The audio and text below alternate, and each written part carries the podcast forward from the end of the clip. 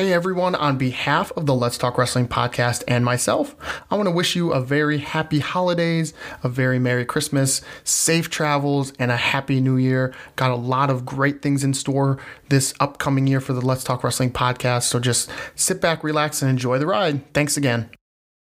We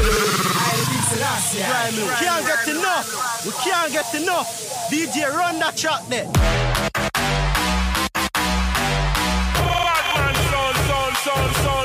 Ooh,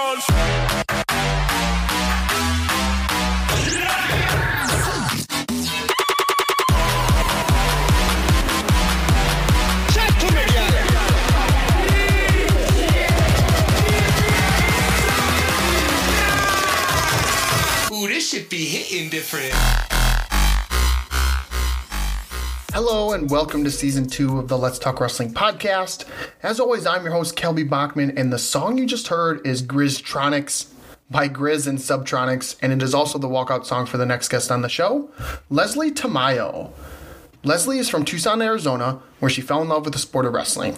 She has climbed up the ranks as an official and is now one of the more well respected refs in the sport. She actually just received her Category 1, which is the second highest ranking official and one step away from being eligible to ref at the Olympic Games. So big congratulations to her. She's refed at some of the biggest tournaments, including the US Open and Junior World Championships. I caught up with Leslie at the UWW World Cup and did this interview there, so you might hear a little background noise. But otherwise, please sit back, relax, and enjoy Leslie Tamayo. You're from, where are you from? Oh. Leslie Tamayo. Leslie Lynn Tamayo. Sí. So, see, Sí, sí. that's your middle name is Lynn. Yes. Leslie Lynn, Yes. Mm, I named after my grandmother. grandmother. My grandmother, yes. Yeah. Noemi Lynn. Really? Yeah. And you're from where are you from? Um, I'm born and raised out of Tucson, Arizona. My parents are from Mexico. Yeah. So um, my mom's from Sonora, Magdalena. My dad's from Sonora, Nogales. So I'm first generation uh, Ameri- American. Uh, yeah, Spanish was my first language, and uh, you know, Arizona, basically Mexico. no, uh, oh yeah, I, I was I was born and raised in Tucson. The last the other two years I was growing up and living up in Phoenix. But uh yeah, I started wrestling at mid middle school. Um yeah, I I was eighth grade year. I went to a dual meet. I was supposed to go to basketball practice. So um I was in a new school. Um, my previous school, I was just one singular classroom. They didn't have any sports. So when I went in eighth grade to a different school, I wasn't used to going to all these classes. I didn't know all these sports existed. So I was trying to try every sport. I hated basketball. I hated volleyball. I was a Really? competitive swimmer. I decided, I guess I don't do sports with balls. I liked softball. Yeah. Soccer was okay, but I always kind of struggled in finding my sport. And then I was supposed to go to basketball practice. And then I saw like a dual me. I heard all these whistles and stuff like that.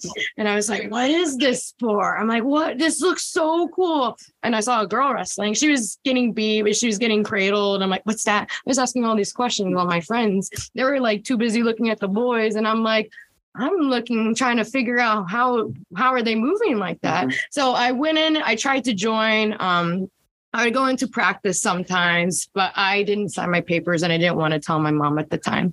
Uh, so I would just keep on like cert- researching about it and I was just trying to figure it out. And I kind of knew about wrestling because uh, when I was little, I would like, I read a lot. I was, oh, I started reading at a very early age and I'd always like look up the Greeks and the Romans, the Oh. Egyptians. And I'm like, wrestling, you mean like the Greeks and the Romans? Oh, I want to do that. That is so cool.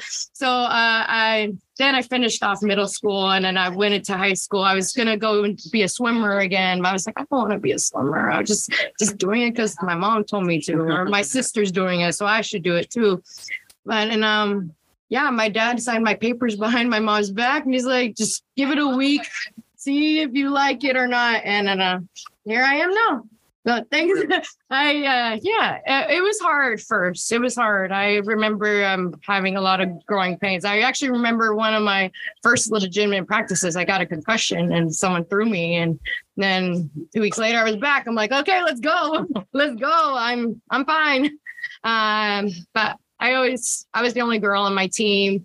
I, I had a lot of pride with that. Yeah. You know, it's just like other girls would try joining and they would quit or they'll get kicked off, but I I really stayed with it. Mhm. I was just even though the practices it really pushed me and I I really needed that. I you know, I was kind of like the kid that didn't behave well in school. So like wrestling really set me straight in a lot of ways. And um I started I would just train and train. I'd find every excuse to train. I would train with the Sunnyside team. Oh, yeah. So yeah, I would train with Sunnyside sometimes during the the spring and the summer, just because like I wanted just not. I didn't want wrestling season to end. Yeah. I didn't want practice to end, and I just had so much fun training and pushing my body. And on the weekends, I will find like run long distances just to make sure my stamina was good and my weight was good. Um, yeah, I just fell in love with the sport. You know, I you know, when you find a true love, people like, you know, associate that with a person. But no, my true love and my first love has always been wrestling. Wow. I, I just loved it so much. So um I didn't get to be all American like the way I really hoped for, you know. Um I really tried and I trained, but you know, the confidence wasn't there as a young girl. Do you know what I mean? But I did, I got offers to wrestle in, in, in college, but there wasn't very many at the time when I was wrestling. Um, you know, being in Arizona, West Coast, this nearest school was Menlo, and that was a business college. I'm like, I don't want to do business. Mhm. Or Wayland in Texas. I'm like, I don't want to be in a school in the middle of nowhere. No offense, but I mean, Wayland was pretty good back Yeah. then. But I was just, I want to have a good college. I wrestled for Missouri Baptist, and um, it was just hard for me to be away from home Right. that far away, that young. Most kids can do it, but I just wasn't one of those kids. Yeah. Um, so I wrestled for a little bit. It was like, uh, do I want to continue this? And part of me's like, okay, I'll just stay here and uh, I'll start refing. So um, I started refing when I was 15 years old. Whoa, really? At the yeah, so we would help out the local tournament. Yeah. Uh, you know, I wasn't all American status where you know you got your way paid to Fargo. I um, worked hard and helped my parents. My because I didn't like asking my mom and dad for money. Like um, my mom would make tamales just so we could have Christmas presents, and my dad worked long, long hours. I always admired his work ethic, but I just didn't like asking my parents for money. So I was just like, I'm going to earn it myself. So we I started refing and it you know refing as a little kid it's hard sometimes you know having grown people yell at you and naturally I'm pretty sensitive and kind of shy so there were times where I would just go in the bathroom I was just like I'm yeah kind of anxious too I would just like hyperventilate and you know I would cry sometimes but you know it's just like it took some time to grow out of that you know what I mean and um but for whatever reason, I liked it. for whatever reason, I liked refing. I was just like, uh, a part of me just really strives for excellence, and I really tried, and uh, it took a lot to get over it, those fears of Mhm. being on the mag. I, it may not seem like it, but sometimes I, you know, kind of camera shy, you know, spotlight shy Mhm. in the beginning, but uh. I I came back from college and I'm like, I still want to stay in the sport. I tried coaching and I get a lot of offers to coach, and I really wish I could coach. But and props to people that could do both. Mhm. I can't do that. I, it's hard for me. Mhm. Um, but there's a special place in heaven for people that could do both. It for me, it's hard because I, I would see something, and how am I supposed to still respect my colleague when advocate for my athlete? That's hard for me sometimes, because especially if I'm going to see my colleague next week and be like, "So how about that call, man? How about that call?" yeah. but yeah, I I started refing. Um, and uh, I would do all the local tournaments. I help out. I my mentor uh, Jim Toyota, he got me started in freestyle and folk style. and Really encouraged me. I did my first regional, and uh, I went from there. And I started folk style. I I started refing folk style. I don't remember. I think eight years ago for high school, and um, I was refing for a bit. And then I I was just telling my mentor, what's the next level? And it's like, okay, well, you're doing really good right now. You're actually on good track to be uh, the first female to referee the Arizona State tournament. So I I had a lot of I had to make a lot of personal sacrifices to make that happen. And um, I really try to dig deep. Um, there's a lot of training and work that goes outside of fishing and being in the mat. You know, I'd watch film of myself, or you watch and watching film of yourself. is like I it's like wrestling, you know, like there's a lot of extra work that goes outside of trying to build yourself and make yourself. So I would read I actually have copies of my rule book on my phone of like everything, the signals, uh, philosophy. Um, so I I try to read a lot. I watch a lot of video. So I don't even watch movies or TV shows. I just watch dual meets. There's a lot of work that goes outside Right. of officiating, you know. You have to be very coachable and receptive to feedback. So there's some people that can't take feedback, Right. but I really try to be coachable and take everything in as best I can. So uh yeah, he said as I was on track to be the first female and I didn't think it was possible. But when I saw that email and I got it, I cried, man. I was crying. People would say you're overdue for a state championship. But um yeah, it was a good experience. That was 2020, my first state Really? championship. I've done nervous? I was a little nervous. The I felt like a lot of eyes were on me, and they were, and I was trying not to notice it. But I did well, and I came back two more times. I've done three state championships in Arizona. Yeah, it, it was fun. It was a good time. And but now I'm at the stage of my life where I kind of stopped doing high school since I moved to Iowa. And I'll get into that here in a bit. But yeah, I kind of want to focus on college men and women's mm-hmm. college. I'm like, okay, what's the next step? Do I need to do 10 more state championships? Mm-hmm. I'm in my book. No, I just I'm like, I'm always wondering what's that next step? What's that next level? Oh, how do I keep on getting better? So mm-hmm. that's where I keep on going and thinking about it. Um, so why I moved to Iowa? Right. Yeah. So I, um, during 2020, I found myself a lot in the Midwest. I would go to Nebraska, Iowa, South Dakota. I tried to get every tournament I can under my belt because without question, I'm just like, I don't want to miss out on the season. I don't care if there's a pandemic. I want to keep on getting better. I still, and like, it was easy to travel at that time, you know, like I would be on a flight and my whole roll would be free. And I was living in Phoenix at the time. Um, I moved out of the house. Um, I lost my job and then got a job in Phoenix, but I was living out of Airbnb, so my family didn't get sick because uh, I was treating COVID patients like hands on. But you know, I I'm also that type of person.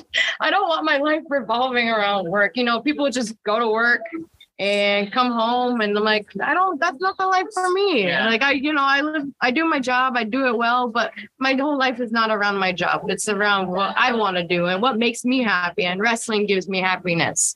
So it's um yeah, I got a, hold of every tournament that I could. I didn't care what it was, but I found myself in Iowa a lot. Mm-hmm. I came here for the Captain's Cup, preseason nationals, postseason nationals. I just and I just decided why not Iowa? You know, it it's a mecca for wrestling, and there's huge programs coming out for women's wrestling. And now I started some men's college in Arizona. but I was just like, oh, it was good to get my feet wet and too good to get started. And actually had very good support in Arizona.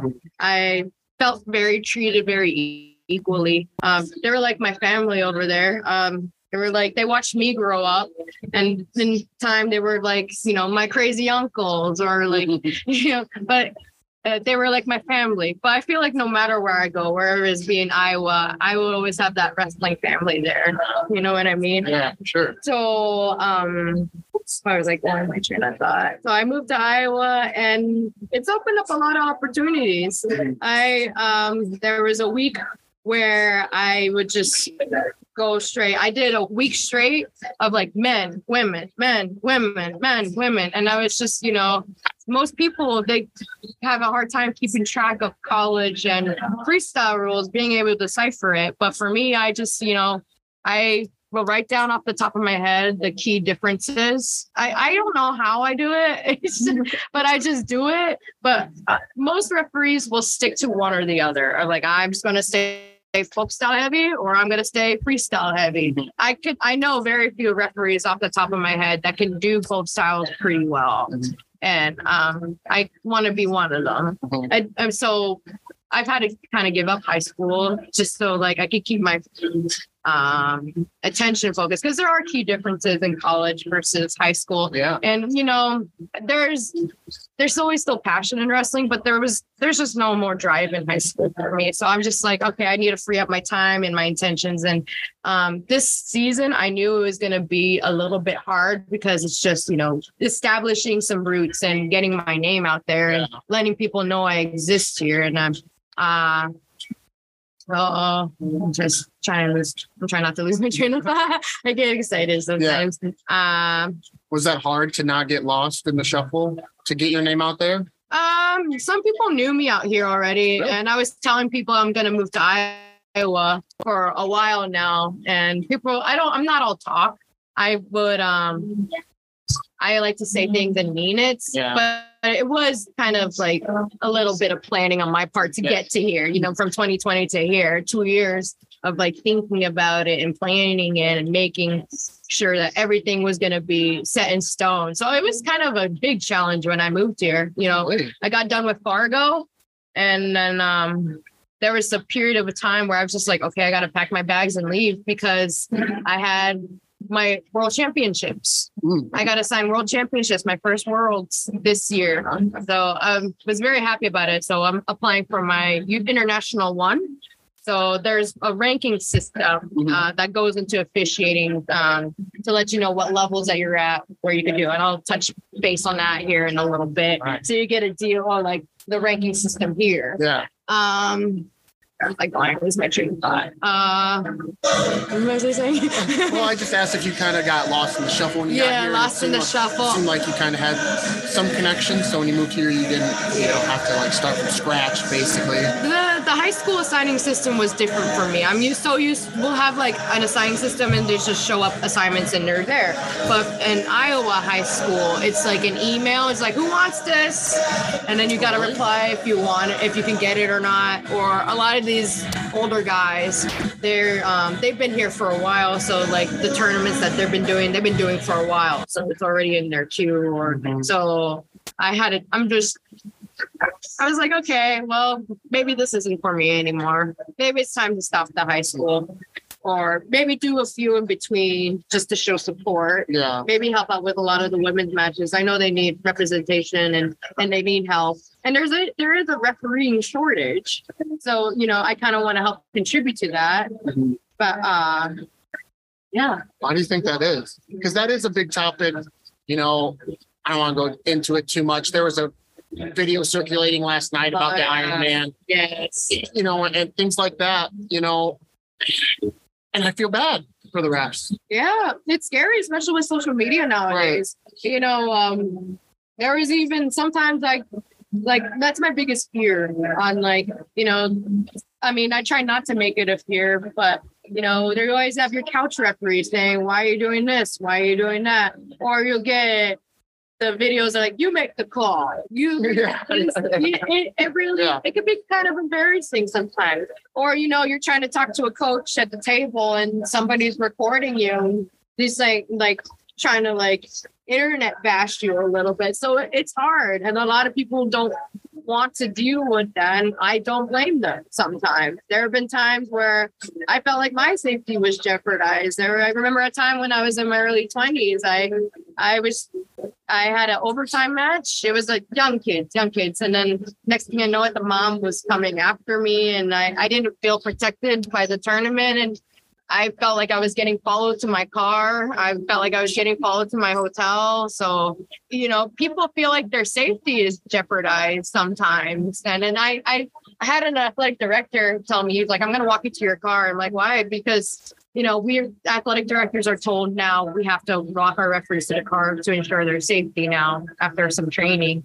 So, you know, you could we always told like you can't have rabbit ears, you can't hear the coaches in the corner, but at the same time, you know, there needs to be a level of respect here. I appreciate someone advocating for the athlete, but you also have to be respectful. at the same time. I feel like people have a hard time deciphering that. Like a lot of times, I feel like referees can be antagonists. You know, like we're the bad guy. You know, we made that call and stuff like that. But really, I would think referees are the biggest fans of the sport Right. you know, I would not be trying to make myself better or, you know, read the rule book. And, you know, we're the biggest fans of the sport because we study the sport. We study the intricate rules and, you know, we critique ourselves and others. And so we put ourselves in the position where we are students of the sport. Mm-hmm.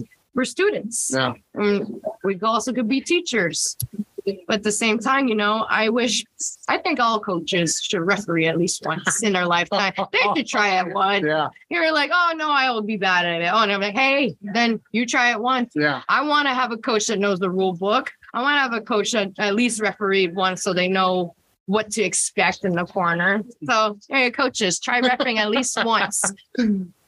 Have you ever had a coach who has been actually pretty well versed in the rule book? Oh yeah, oh yeah, totally. I yeah, there's those are the coaches I I want to learn from. Yeah. no, I I there's a lot of coaches out there that are very well versed and that, um they could bring it to the table or you know throw in a challenge or stuff like that. I I learned not to get you know hurt about challenges anymore. If anything, the referees turn into a game now Yeah. because they're like, oh, I'm three and one today in challenges, or oh, I'm one and two, man. Or sometimes we'll make it into a game like, hey, which mat has met most challenges? So if, if anything, I, I don't care. Yeah. Because at the end of the day, all of us want to have the most correct call. Right. And if anything, when you give a, a brick back, what I've been doing lately is like, good challenge, coach, good challenge. Just to show, like, you know, there's no must, there's nothing bad around here. We all have good intentions. I want to have it right for the athlete just as much as you do. right. Yeah. Yeah. I mean, I can't imagine, you know, when a call goes wrong or the, you know, just as much as the athlete loses sleep, I feel like the ref loses sleep too when they go Oh yeah, yes. Um, i well, there are instances where you know I'll assess a match and be like, oh, I should have done this differently, or you know, I'm I'm gonna say lose sleep. I would say like, what am I gonna do better next time? Oh, yeah. So I like when I start a tournament, I'm like, okay, what are my intentions here? Do I want to show rule based knowledge? Do I want to work on my stalling? Do I want to focus on my positioning a little bit here? So I kind of like to go into every tournament, you know, focusing on something, but more importantly, just have fun up Mhm. there. You know, you're not going to do this for the rest of your life. You know, I, my friend just retired this year Yeah. and I, you know, he's, it was bittersweet. You know, he had good memories, but sometimes, you know, when it's time, the one that just, yeah, he's a good guy. Yeah. He's a very good guy. Not for me anytime soon. I'm Right. gonna be doing this when I'm an old lady. I'm gonna be Yeah. old. I mean, maybe not on the map, probably evaluator and help out, but I'm gonna do this when I'm an old lady. Yeah. I I will probably do this when I have a baby in my belly. yeah. When I, I yeah, I will find a way. I, there's been a couple of actually there was a woman who refereed the Olympics this past Tokyo. She had a baby in her belly. Really? So yes, she had four man mechanics. The four man. No, I I'm gonna do this for the rest of my life, Yeah. and I know it. Um, you know, having my children m- Matt's side someday, but Mhm. you know, not not anytime soon. But this is my life, Yeah. and this is what my life revolves around. Wow. Uh, I just, I'm just taking this all in because it, the passion, you know, a lot of people I talk to, you know, they're, they've been involved in the sport, but Mhm. the, the passion that you and some of the other people like Becca Roper I talked to, oh, she's great. yeah, Megan Black Campion, I you know, love like, that. yeah, the, the emotion that they have and the passion is just, it's exciting. Oh yeah, You know, there's like some exciting people involved in the sport. hmm So, um, I want to talk about the good things about refing now. Yes. because I feel like you know we've been talking about kind of the negatives, but you know when you guys shake hands with like you know the the people afterwards, the athletes, you know, is that like a unique experience for you when they shake your hands and they say thank you? Or uh, Jacob Warner is one that does it all the time. He Mhm. shakes refs' hands. You know, is that something that happens a lot? Um, sometimes I just say, you know, thank you. Yeah. Thank you. And I don't think anything of it. Oh, really? Thank you. I had a good experience. I hope you had a good experience too. I always wonder, like, what's something different that I could bring to the match that, you know, I always try to bring good quality. What's Yeah. something that they could get that I could give that they haven't got somewhere else. Yeah. Right. But the best part about being a referee right here is like, you know, you did a good job when no one knows who you are. Like, you know, you there the the emphasis should be on the athletes. The attention should always be on the athletes. You should never draw attention to you because those athletes, they deserve the right call, but they deserve all the spotlight. They're not there. Then that's something that I learned. Just like I was just like, oh, I'm gonna make a mistake. I'm gonna make a mistake. Wait, they're not here to look at me. They're not here to look at me at all. And so they're here for the athletes, so you got to be there for the athletes. I'm just the prop. I'm just here to make sure you guys are safe. You you decide who's the winner here. I just intervene when I feel like something is going to be jeopardized. How do you bounce back after you make a mistake, or if you feel like you made a mistake? You know, because that just like an athlete, if an athlete makes a mistake, you know, adversity hits. Mhm. Well, adversity obviously hits a ref. Yeah, So, like, how do you handle that? I just laugh it off. Really? water off a duck's back. I mean, you don't got to bring your A game, like when you're going to the U.S. Open or the World Team Trials. But mistakes happen. Sometimes you're briefly out of position, and the action's very dynamic, and you might miss like a four-two or. I those situations can be fixed, and that's fine. What you don't want to happen is someone having a serious injury. So, like, I, I'd probably lose sleep if someone got really, really hurt, and Yeah. I was the cause of it. And thankfully, it has not happened. Or I don't worry I'm just kidding. But um, no, but that would be a very serious mistake. Or you know, or like passivity timing. You know, asking for passivity, blowing your whistle, and then someone takes a shot. Like you're like, oh, okay, great. But so you just gotta, okay, I'll work on it next time, or I'll make sure it doesn't happen, or just brush it off. Brush it off. Mistakes happen. We're human. Is that easy though? Like, I feel like Eh, I feel like this was something that you practiced. it, it's taking time. It's called Yeah. maturity and growing up. You can't let things bother you. You can't hold on to things, or else you're gonna have to carry that energy with you throughout the tournament. Mm-hmm. So it's best to let it go and let things flow. Mm-hmm. That's, I guess, the reason I keep going back to it is because the athletes, you know, like you were saying, the athletes are out there. You don't want to get involved, but sometimes you feel like you do, unfortunately, have to get involved. Mhm. Not not on purpose, but action happens or whatever, and you like you have to call stalling, you have to call passivity, and like, or potentially dangerous when people don't want it called. Yep. That's like, You're like, sorry, this is the rule. This is how it happens. Yeah. This is. I'm not here to make you. Ha- I'm here to just make the call, and that's what it is. Mhm. It's a textbook. Like, Mike, you want it done correctly? I'm gonna do it correctly. Sorry if you don't like it. I'm not here to be liked. I'm here to make it right. not here. And if you want to talk about it after, go ahead. That'd be tough because I like to be like, I, I'm, lear- I'm learning to get better at that, but I, um, that's cute. Little kid out there. oh, precious. Um, Oh, practicing on his par terre defense. oh, pretty good. Oh, my baby fever is going crazy Yeah. right now. Um, so do you do anything to stay in shape for wrestling and Oh, yeah. wrestling? Oh yeah, yeah they like it when UWW likes it when you look the part. So um, when video reviews started being a thing, we started noticing re- referees starting getting smaller. UWW likes the referees to look the part. So yes, I do stay in shape. Um, I was doing jujitsu for a bit. I actually occasionally I wrestle every now and then when I can. Um, I was a competitive Olympic weightlifter for a bit, so they like that I look fit and strong. So um, I make sure I try to eat clean. If I eat dessert, if I'm I'm gonna have good quality dessert, right? but uh, yeah, I've been running. I weightlift. I was an athlete my whole life.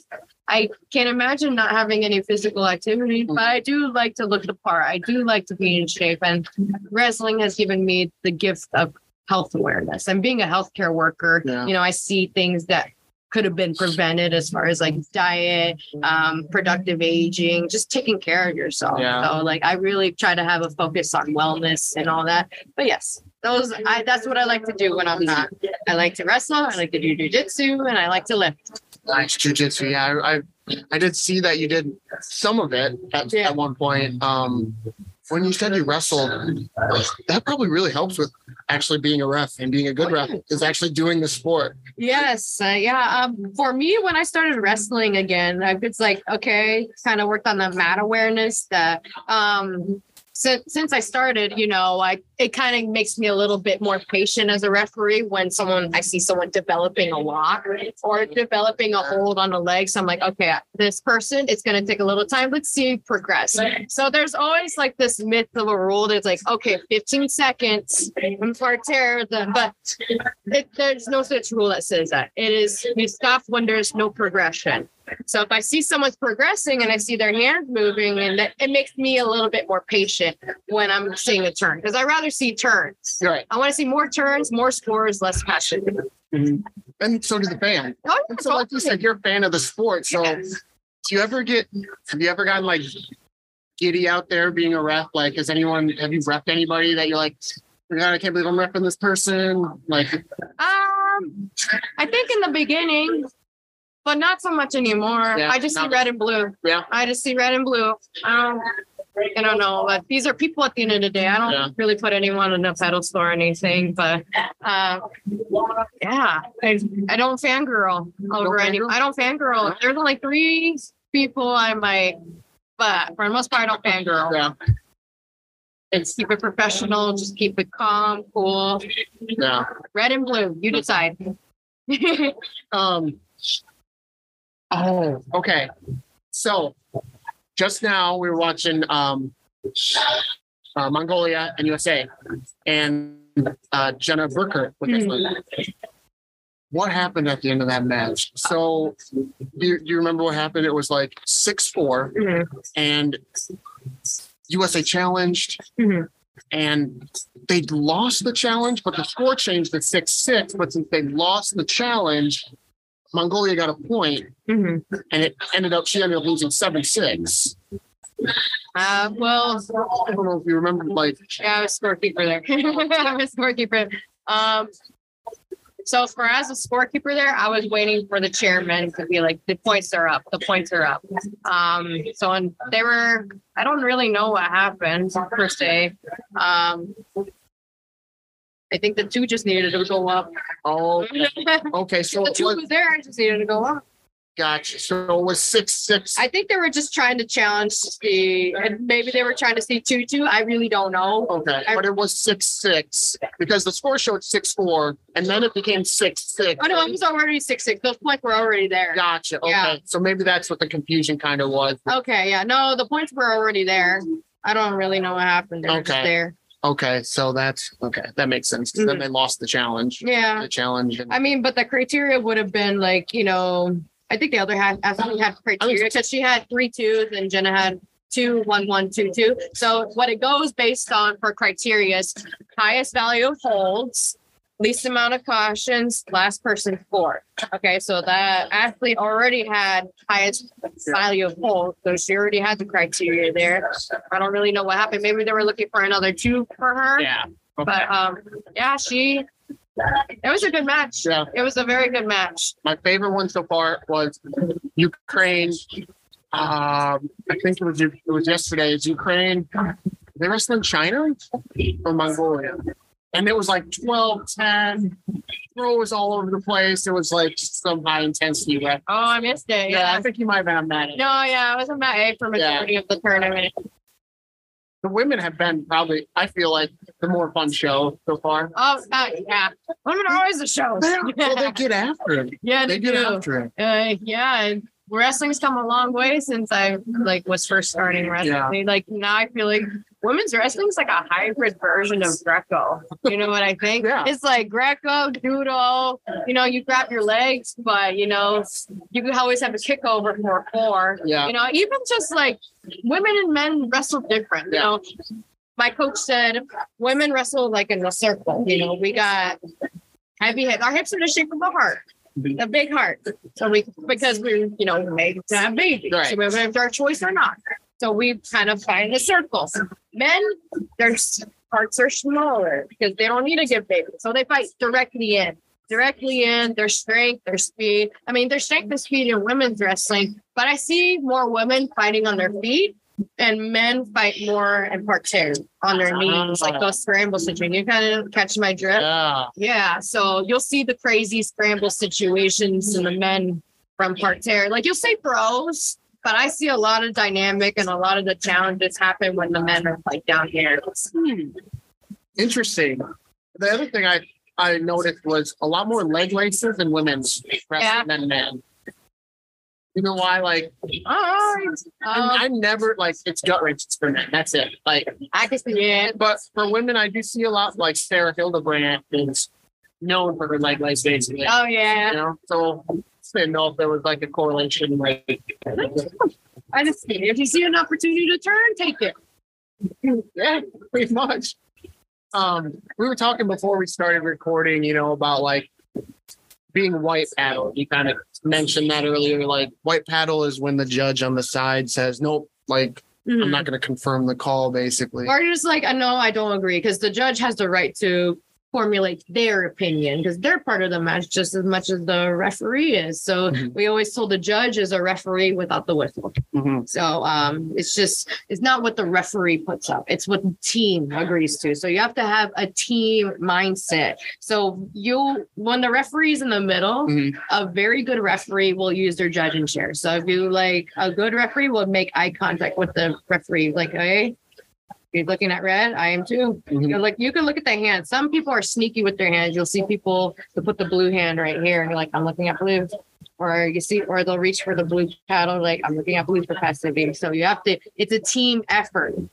What you see that goes down when people white paddles because they're not using their team member. You have to be aware of your clock, aware of like where the athletes are. You know, the clock could be your enemy, as we could see some of these instances here. For example, like passivity. Um, we were always told. So I think America has the best education system as far as officiating. So we're always we put a lot of emphasis in our officials education program and um and it, you know um learning to grow the sport. I America has a lot of good referees. So what we're taught for passivity is to go into a match thinking it's zero zero. Because the period must never end in zero in um zero zero or you know one of those instances. But you may never ever end a match one and one because then it looks like the referee decided the match. So you have to time your passivity as well. So ideally, you want to have three passivities in the first period in the instance of a zero zero match, and you that's where you have to time it well.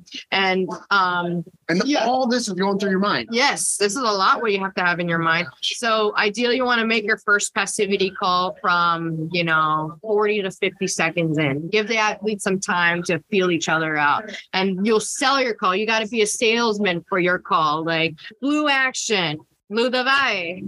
So you have this. uh, that means davai. That's what you hear in international a lot. You don't hear it so much in America. It's Russian for move along, move on, move on. Oh, So you'll hear that a lot internationally. Um, so you try to sell it, you try to create some pressure, and when they don't respond to the pressure, they don't respond to the opportunity to score.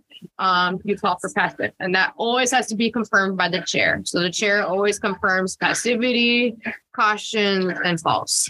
So um, then you have to time it again.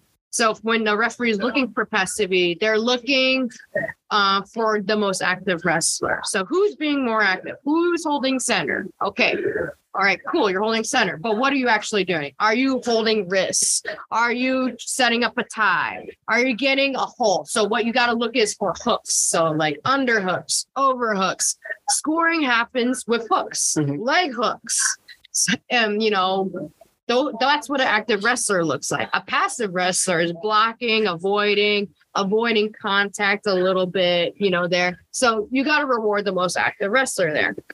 So then you put people in activity time. And I like these new rules that they implemented for the past two years. Or it's been one year or two years. I don't know. But um, you know, they'll get the extra points, you know, when they get a two or something like that within those 30 seconds. So that is a real game changer there. So yeah, you got to really time your passivities well, and I feel like that's one of my strengths, to be honest. Passivity. Yes, uh, good referees know their passivity, know how to make their out of bounds calls, and know how to work together as a team. Mhm. You've got to work with that. Mhm. So um, yeah, just get your passivities down three. There was some instances where I felt like you know it was one and one, and there's one minute left of the match, and I'm like, okay, this is ideally you want to make that last passivity call if you have to at like you know 120 110 that way you know it gives the other athlete some time to you know fight for that call you know mm-hmm. and fight for that point. You know they have to decide the winner. But if you have to make me decide the winner i guess i'm gonna have to just plan it out plan it out well. Mm. Yeah, I mean, you know, it's said all the time, don't let the referee decide the match. you know? Yes, yes. But yeah, yeah, And I got to do my job yeah. and you got to do your job. But yes, ideally you want to have three passivities in the first period mm-hmm. and two in the second if you have to. And you have to time that well. And it sometimes things go out of sync. You try to ask for a passivity, and next thing you know, it someone takes a shot. And, then you want to, yeah. That and- takes them off passivity then. no, Like, I mean it can potentially give them a chance to score off of it, but if they don't score, then you got to stop it. And and you give them passivity even though they just took no, a shot. no, no, not if they Oh, just took a shot. Not okay. if, they take a shot and it costs a passivity, I want them to finish that because I'd rather have that too. So you don't want to stop that. I, that's another thing you can't do mm-hmm. either. So you ask for passivity, someone takes a shot, give them an opportunity to finish. Mhm. And if they get two, okay, passivity goes away. I want to see a two or whatever it is Yeah. that you're going to make. Wow. Yeah. And so if you it's passivity. And and then so activity clock is 30 seconds. Yes. And it's like sometimes wrestlers will just not even they, they kind of ignore the passivity, I feel.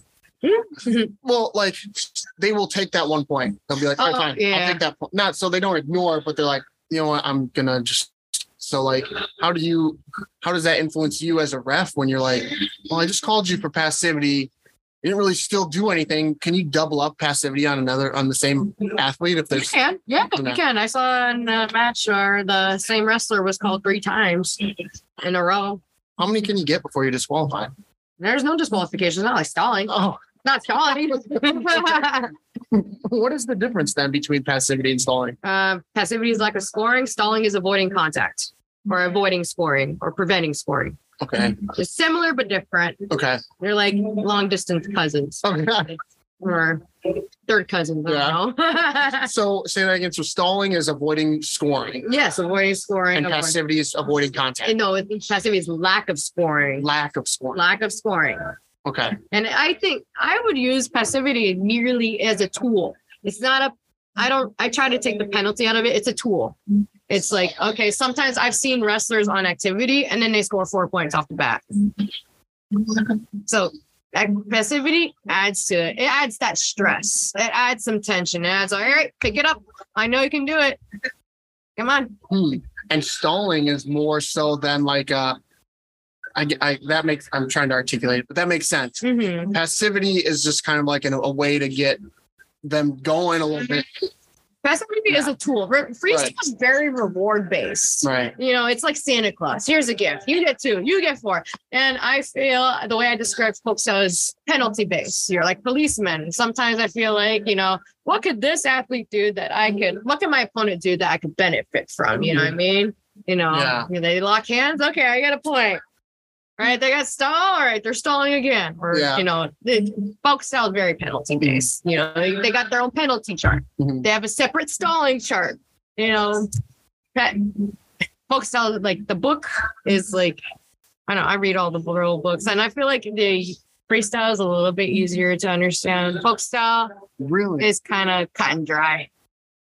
Cut and dry, concrete, So- black and white. That's- either this or that. That's funny you say that because I feel like spectating wise, it's hard to comprehend sometimes what's being what's you know called Mhm. the twos, the fours, like why is that two and two? And Yeah. but freestyle, and maybe it's just because we like grew up with it, like for folk style, I should say, we grew up with it, we know kind of what's going on. Yeah. But yeah. like watching freestyle can be really confusing. Oh, But you saying it's simpler, and once you like kind of get it down, it's like it's simpler. You're like, okay, so this and that, reward, reward. Like, you know, I folk style could be hard sometimes, especially when you go into overtime, you're one and one. Like, okay. sometimes I wish folk style had criteria, but you Yeah. know, that's a different animal. That's a different topic for another day. yeah, But you know, I, I have an appreciation for folk style to an extent. yeah, Yeah, it was like the first style that I really learned to officiate well. I mean, freestyle was the first style I learned to referee, but folk style was the uh, style I learned to do really, really well. Mhm. So I'm now, now I'm at the term like, okay, where do I focus on? Do I want to focus on folk style or do you want to focus on freestyle? And I feel like eventually, probably down the line, I have to pick one. I don't know, yeah, maybe eight years from now yeah, but not anytime soon. Yeah. I like doing both. Oh, really? I like doing both. Yeah. I just like if I get stuck doing the same style all the time, like, okay, let's try to change it up a Yeah. little bit. Yeah, I would. I could tell, or I, I would think that that would get kind of stagnant. Just in the- I mean, some people like that. I know some seasoned officials. They're Yeah. happy doing folk style year round, and that's cool. Good for them. I'm like, I, I, I need something different. Yeah. You know, And you know, freestyle, you can travel some pretty sweet places. Oh yeah, I've got I've had the opportunity to travel uh to two places this year. So um I was blessed with the opportunity to be part of the women's development program and I'll touch base on what that Oh. So um the um United World Wrestling is really putting an emphasis on growing women officials. Mhm. You know, you saw that at the World Cup this year with the the female officials. you shared that post. Yeah, I saw that. I'm happy for another whistle sister. You know, I saw the Whistle. NFL had another. I, I invented that term. I need to copyright that. I I started that term. Whistle sister. Whistle sisters. Yes. And then I started all my other girlfriends were referees. They started using that term too. Yeah. I'm like, I started that. yeah. But yeah, um, I got to meet Whistle Sisters all over where I so the women's development program, um, all three of the women, four of us women were selected from America to go to this. And I got to meet women from Italy. Um, I got to meet the first woman who refereed the Olympics from Italy. Um, um, women from Morocco, Europe, Asia, Latin America. It was a really beautiful opportunity. So United World Wrestling's focus on bringing up women because at this 2024 Olympics, half the staff have to be women. They have to be women Right. because United World Wrestling, they're like, you know, there's an emphasis on having equality. And I think that's really good. That's awesome. And then um and 20 and then there there's an emphasis for that for the Los Angeles Olympics as well. So it's a way for them to keep wrestling after you know the um, uh, when 20 when they were trying to take wrestling out of the Olympics and they had to go through a whole makeover, get rid of FILA, go to United World Wrestling. So United World Wrestling really revamped how they're doing everything and they're really trying to push great quality. And I was I'm blessed to be one of the women selected for, for this. And um I wasn't expecting it this year, but I was I was supposed to go to Spain and apply for my international one. But then I got a call and I'm like, hey, you got selected for junior worlds. I'm like, what? Really? Junior worlds in Sofia, Bulgaria? So earlier this year, I was in Antalya, Turkey for that. Uh, we got to stay at a nice five star resort right by the, the sea. It was beautiful. And then the first two days, we had a class. We got to learn from Antonio Silvestri, Edith, Ebold, very high ranking officials who referee the Olympics for two days. And they gave us a uniform, um, team building activities, um, on mat activities. And then the last two days, we worked the tournament.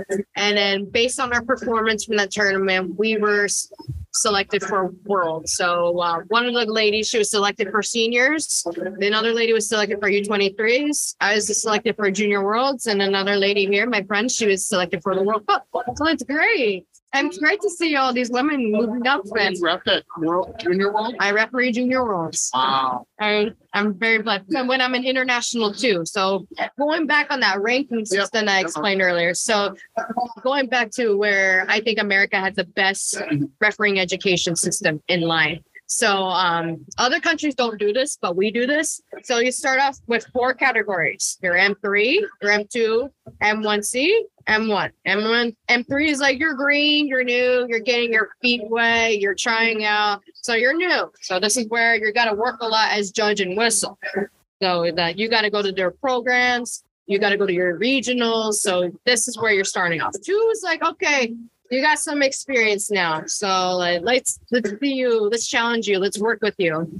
And one C. So remember when I talked about the chair earlier? Yeah. This is the position where you're learning to be a chair. You got to be a good chairman and work as a good team. And one is where you're the highest ranking and domestically. And this is where you're qualified to do like the US Open, the World Team Trials, like all that fun stuff. Um, those higher tournaments. So you should be capable of knowing the rules, the mechanics, working as a team member. So that's M1. So if you're under the age of 40 and M1, then you could apply to your international license. So going back again, now you mm-hmm. got your three, your two, your one, one S. Three is just, you know, starting off. Some people could be at three for a while. And then you okay, and then you apply. You go to a tournament based on your performance. Oh, it's loud. you go, and then you become a international two. So it's got some experience under your belt. Got to travel, and then you got to get your one. They must have heard you. Yeah, I know, right? then this is where you apply for your international one. So it's when you could do worlds and tournaments like that, youth Olympic Games, and then you have your one S. This is what you got to do when for Olympic category.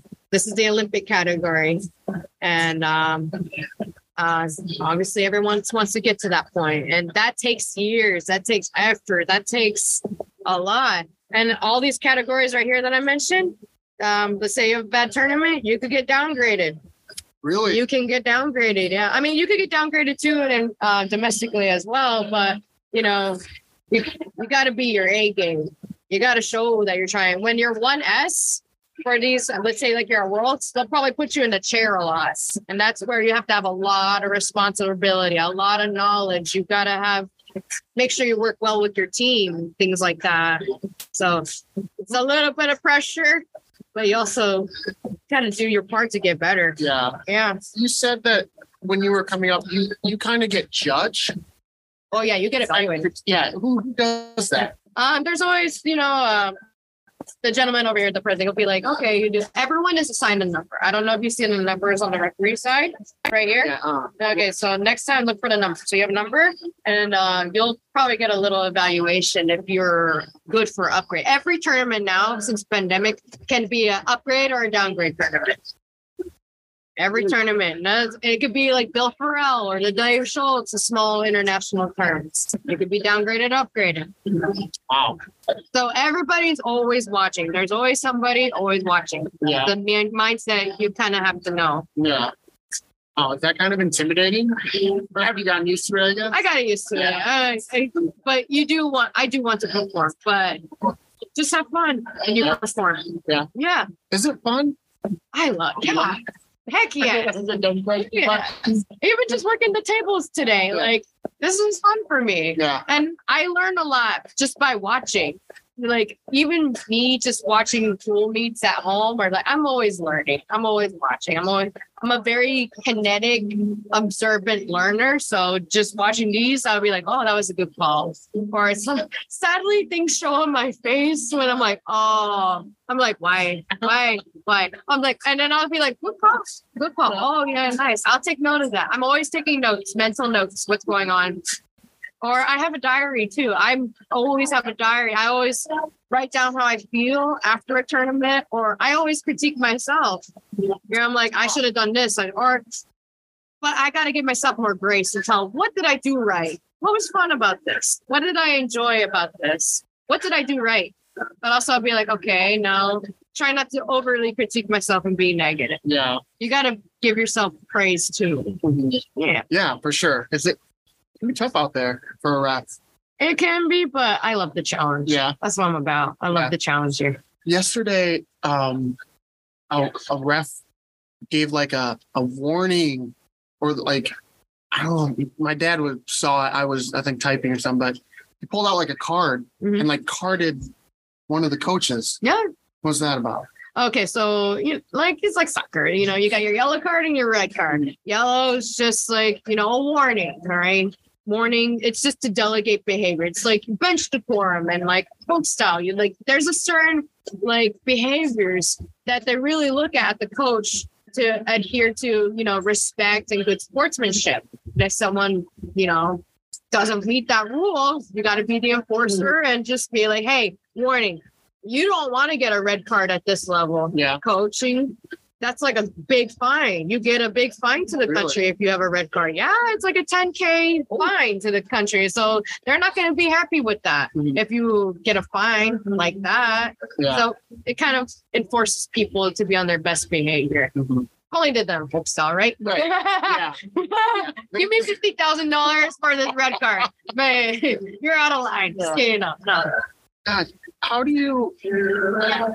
I'm just going back to where we said that there's so much that goes on in your mind while you're repping. Mhm. Like, how do you stay like focused on the task at hand when there's so much going on? turn off your rabbit ears. Turn off your rabbit ears. I was just like some sometimes I'm just like I sing a song in my head. I know it's weird. I'm like or like hmm. or like I talk in my head. I'm like, okay, red's got a hole, red's got a ding, red's moving this way, blue's blocking. You know, I don't know. Everything becomes white noise. Really? Yeah, you can't let the crowd get to you. You're not here to make the crowd happy. You're here to call the match. Turn off everything about you. Yeah. Turn off the environment. The environment doesn't exist. The athletes in front of you, that's the only thing that matters. And your team. Mm-hmm. So there's a team of three. There's you, and then there's the, the head judge, or what did you call that? Like the one that is on the right hand side with all like that sits over here. What did you call them? So the chairman, The referee, chairman. judge. Okay, and the chairman is. Are they typically like? That's the senior position right there. That's the position of respect. So a mechanic, a philosophy, when you see the referee start the match, they will start with the judge. Judge, you ready? And then they end with the chair, respecting the senior official. All right, let's get this done. So with the international style, it's a lot more patience and time before they start, making sure your athletes are in the right spot. Shake and hands when you start, things like that. So it's a little bit more pain. Uh, coaches need to be sitting before the match starts. No water bottles on the stage. Yeah. You know, it's all about presence, optics, um, presentation. Because this is on TV. Yeah. Thousands of people are watching us right now in many countries. So everything has to look right, down to like the timing and the scoring of the table. Like the last names have to be right. The singlets got to be right. Um, a lot of fine details go into this. Yeah, and you're well versed in alts. Oh, doing my best. Always learning to, always learning to get better. When when the challenge became a thing in officiating or in wrestling, yes. was that were you for that against that like i can tell that that wouldn't be in the back of your mind like to make you guys look big Oh no. Um, I think in the beginning, I think once people started taking advantage of technology and really amplifying that into the rules and finding out a way, okay, how can we utilize this as a tool to help the wrestling experience? Because I think back in the day, you know, we there'd be coaches coming to make a conference and they could only talk to the chairman. And then um, they'll bring their team together and they'll talk it out and be like, Did you see this? Did you see that? I saw this. I saw that. So and just think about how much video would be helpful back then in like the 70s, 80s, 90s. You know, things might have been missed, things might have been called wrong, or, you know, like, you know, miscommunication sometimes. Yeah. But like, you know, it was back then where the chairman really had to talk with the coaches a lot. So I really think the video review now, I think in the beginning, people were like, whoa, whoa, whoa, whoa, wait. Like they were trying to figure out how to make this part of the game. Because, you know, throwing in that block, that's part of the game too.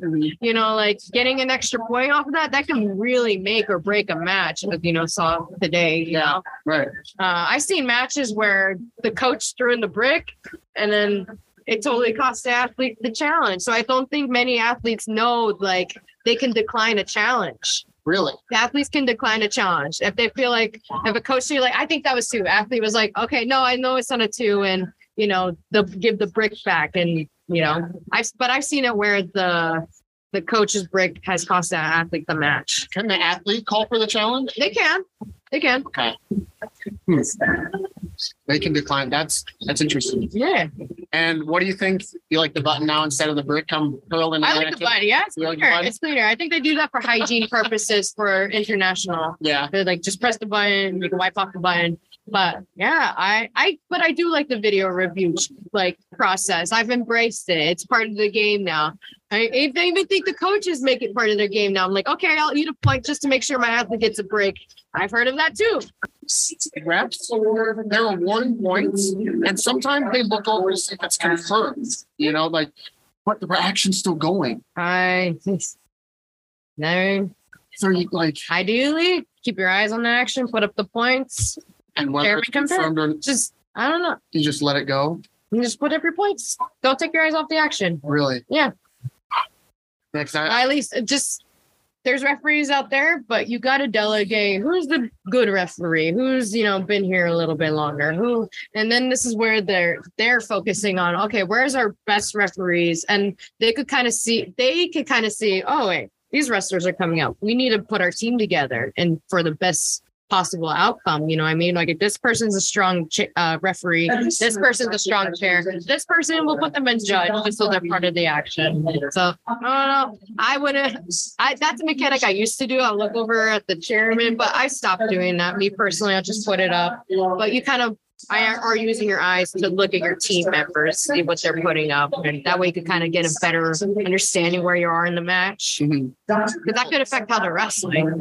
Yeah, you have a lot of responsibility that I don't think people understand until now. Until now, they if they listen to this, you know, they'll understand that there's a lot that goes into the Oh, there is, there is. Um, there's so much in your mind and in your training and your thought process that goes into it, your lifestyle. It's Yeah. become a lifestyle. to me. This is my life, but I want to trade it for. But yeah, this is my life. Yeah. Um, I guess the last question I had was, um, we, we were talking earlier about, um, confirming a call. And if your calls are getting unconfirmed, you know, is that like, does that do anything to you as a ref? Like, do you start to get kind of frustrated? Like, I thought that was too, like, you're the one that's right there seeing it, like, you're closest to the action. And someone sitting down off the mat is, You can't think like that. You can't, not at all. If you're thinking like that, you're not going to show up. Like I said before, this is not what the singular referee does. This is what the team is deciding. If you're a little out of position, then this is dynamic too. This is dynamic, very advanced, good wrestling. So there might be, and these girls are flexible too. You will think this girl has two, but her hips are all the way over here. So it, you can't think like that. If that's your thought process about getting it right all the time, or like, oh, I missed this, then you're not gonna move up. yeah. You're not gonna like the best referees I know. They think they're like, okay, fix, make sure it doesn't happen again. Use your team members. Okay, fix and on. What's your ultimate goal? I'm gonna be the best referee possible. and Just keep on doing what I love. Just whatever. I so I'm a Christian woman and I really have a lot of good faith. So I've just learned to trust the process with blind faith. Wherever God decides me to go, or it be top level worlds internationally or NCAA. There's has not been a woman in the NCAA to referee, and I know it's a big pool and it would be a big push, but that's another avenue to explore as well. Or uh, I don't know, but as long as I'm doing what I'm doing, doing it with the right intentions, and loving my life of wrestling, So let Jesus take the wheel. yeah, that's good. That's good. Um, but there's no like something that you dream about doing. Like, you know, I really would like to do the things for the NCAA. Is there like a Those are both my dreams. they're both dreams? Those are both my dreams, but it's up to God to decide. Yeah. I mean, I could work hard and trust the process. That's all I can do. What's your level right now? I'm an international too. I applied for my one at Worlds. So hope and pray. Um, God bless. But whatever happens, happens. If I don't get it, I'm gonna have to work harder. Mm-hmm. We talked about, I guess, before we started recording, positioning. Like, you have positions different in freestyle than you do folk style. Yes and no. I mean, it's not really stiff. I kind of always like to be at the head or in the middle of the action so I could predict where it's going to be. Like if you see a blast double going this direction, you best believe I want to be right when I land Yeah. and see if they land on their back or their belly, you know. And well, freestyle, I want to see if they land feet to back, four. Or in folk style, I want to see if they get that takedown and they land straight into near fall and start. I got to be start counting here. So you always have to be in the right position with clear confidence and concise without hesitation. Yeah. Yeah. Do you like last last question? I know. No, you're good. Um, so there's a team aspect in freestyle. Um, do you like that the judge and the chairman are sitting at a table instead of like in folk style when you have the secondary ref kind of walking? Oh yeah, the head assist. Yeah. I mean, Both are good. Both Both are are, good? great. Yeah. I, I like team effort. I try to be a good team player. Mhm. Yeah, I do like it Mm-hmm. because it means we're minimizing human error. Yeah. I don't mind it. And sometimes you and you really it really works on like communication Yeah. or team aspects. You know, it's not putting it all on you. I mean, folk style. Sometimes you don't have an assistant referee and you're out there by yourself. But when you're doing like a semis or a finals, it's nice to have that second referee to make sure like things are going well or you know you're handling the situations well. Mhm. Yeah. Do you have have you had people come up to you and like say hi or All the time. Yeah, oh, say hi to me. Yeah. I'm personable. Go talk to me. Say hello. Mhm. I mean, not in the middle of the match, Right. but go ahead and say hello to me. I like hugs. I'm a hugger. yeah. I, I say hello. I shoot. I shoot all the time with people. Like Mhm. I love community. I love the community. This is my family. This is my life. This, this is my love. People are part of that, and they can be part with me. Mhm. Do they have you had um anyone kind of look up to you and be like, you know, you're the reason I do this, or do you understand that maybe you might be a little bit of a trailblazer by doing what you do? Actually, yeah, back home. Yeah. Actually, it made me cry. Um, there was a a, coach, and he said, "I want you to come over to the banquet for the girls. They really look up to you." And and I was like, "Oh shoot, I need to make a speech." I made a speech, and like right off the bat, I could just start BSing. Um, but it came out really, really well, and um, I was able to give the girl her bell and stuff like that. She's like, "Oh my gosh!" Thank you. And it made her. She made it her profile picture Yeah. of me raising her hand with her bell. And like she's like, I think her man. But yeah, I've had girls come up to me and tell me, you know, like I look up to you or I admire you or like I or like other referees, they'll they'll get my number from someone and be like, Hey, I have this girl, can you help her out? Like, you know, I I hear you're a great source. I'm like, yeah, use me,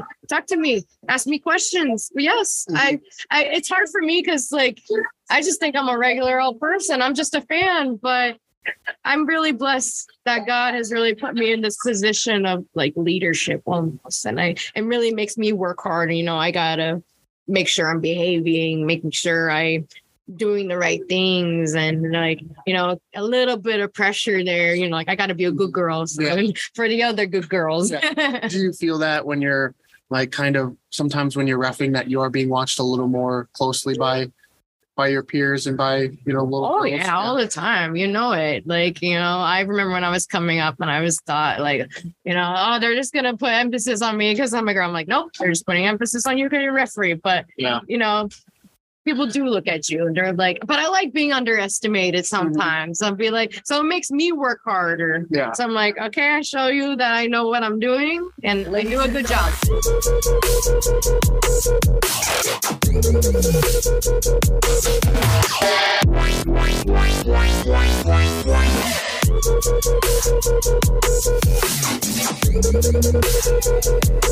Always lit. Ooh, this shit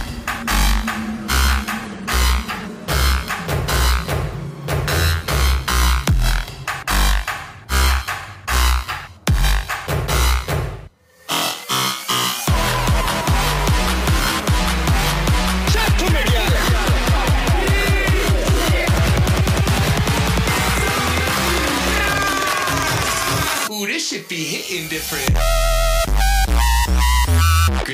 Thanks again for listening to this episode of the Let's Talk Wrestling podcast. Special thanks to my guest Leslie Tamayo for taking the time to sit down and chat with me. Cover art created and designed by Kristen Gill. Please feel free to rate, comment, and subscribe to this podcast. You can also check me out on Facebook, Twitter, Instagram, and Snapchat to hear more of my content. And as always, be sure to tune in to hear the next guest of the Let's Talk Wrestling podcast. Take care, and we will see you next time.